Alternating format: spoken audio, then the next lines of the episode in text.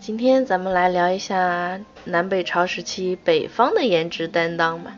这个也是四大美男之一的兰陵王高长恭。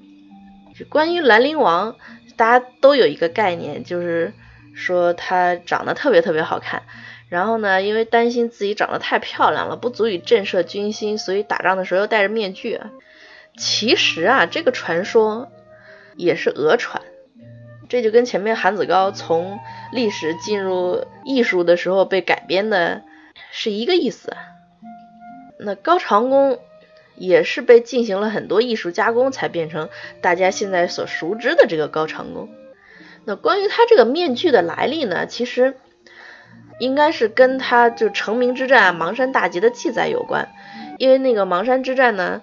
这高长恭率军进入了包围圈，一直到金庸城下，然后他戴着头盔嘛，城中的人不确定是敌军还是我军，然后高长恭就把这个头盔摘下来，那个原话说的是说长恭免胄视之面，就是说把头盔摘下来，让城上的人知道他是高长恭。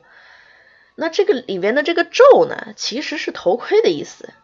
可是邙山大捷之后，高长恭从此开始大红大紫啦。然后北齐军心大振，兰陵王高长恭成了一个神一般的存在，所以他的故事呢就被谱了曲、编了舞，变成了非常有名的《兰陵王入阵曲》。那在这个艺术加工里面呢，他就从一个英俊的小伙子变成了一个美得像小姑娘一样 的一个人，然后他的这个盔甲呢也变成了他的面具。这当然啦，历史上高长恭的确长得也是很帅的。那也不至于说帅到非得戴一个面具去吓唬人的地步。呃，其实咱们一直说高长恭，高长恭，长恭其实是他的字啊，他的本名叫高孝冠。那关于这个北齐高家的各种奇葩事儿，其实咱们聊过很多了已经。这个神经病家族啊，可以说难得出来一个正常人。像高长恭这么正常的一个人，在那个充满了精分跟变态的家族里面，就反而是显得有点格格不入。那高长恭成名的时候呢，当时做皇帝的是这个北齐后主高纬，他跟高长恭是堂兄弟。后来这个兰陵王入阵曲啊，有点太过脍炙人口，这兰陵王的形象啊，成功的飞入了寻常百姓家，就在老百姓心里面就跟战神一样，可以说邙山之战成就了兰陵王的千古美名。可是呢，老子说的好啊。祸兮福之所以，福兮祸之所伏。这个邙山大捷成就了兰陵王，可是也成为了害死他的罪魁祸首。毕竟嘛，这个木秀于林，风必摧之，是吧？功高震主，注定要受到猜忌。邙山大捷之后呢，这个后主高纬就跟高长恭说啊，说你深入敌阵，这一不小心发生点意外怎么样？那后悔都来不及啊。然后高长恭想都没想就跟他说，这个家世亲切，不绝虽然。就是说，国事就是我的家事，是吧？其实这也没说错呀。他毕竟也是皇亲国戚，我帮家里面干点事儿不觉得累。可是高伟一听他说家事，差点当场翻白眼儿，心说这你倒是挺不客气的，挺不拿自己当外人的。那历史的真相具体是怎么样的？这个现在也已经说不清楚了。那史书的立场呢，是兰陵王从来没有过半分不臣之心的这个心思。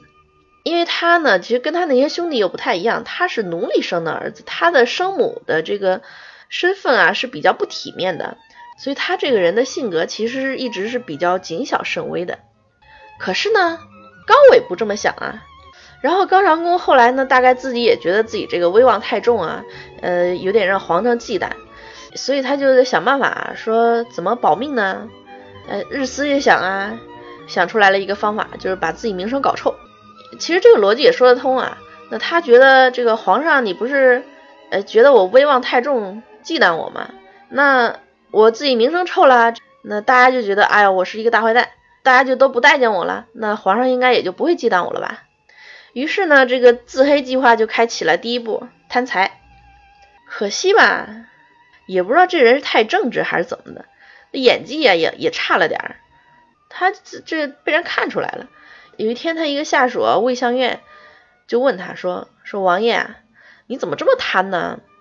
那高长恭听了就没说话。魏先生接着就非常善解人意的说：“说你是不是害怕邙山大捷之后你声望太高，皇上忌惮你啊？所以想往自己身上泼点脏水啊，添点污点，来削弱自己的声望吧？”哎，高长恭叹了一口气说：“是啊，你看出来了呀。”这魏相愿又说：“可是如果朝廷真的想杀你，你贪污反而让他揪住小辫子了，对不对？直接就可以弄死你了。你这招没有用啊，这反而把那个把柄递到人家手里。”这兰陵王一听就哭了，说：“那我怎么办啊？”然后魏香月索性啊帮人帮到底，就给他出招，说：“那要不然你装病吧？”啊，兰陵王觉得他说的很有道理。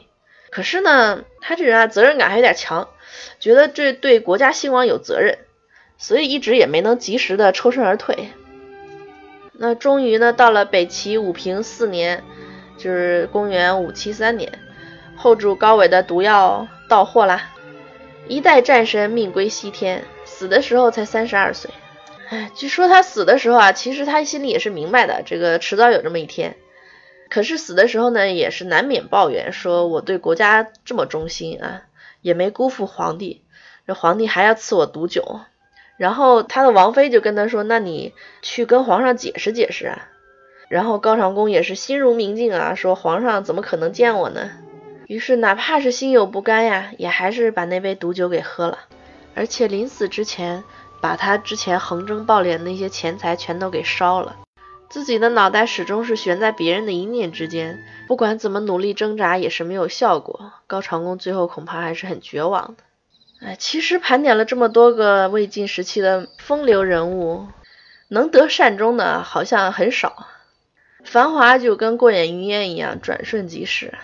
在那个混乱的年代，这些个朗朗少年能活出自己的一番风采，在历史上留下这么一笔，已经是值得庆幸的事情了。好啦，今天咱们先聊到这啦。随便一说，感谢您的关注和收听。想要获取更精彩的内容，欢迎您关注微信公众号“随便一说”，搜索微信号拼音的“随说二四六七八”就能找到我啦。咱们下期再见。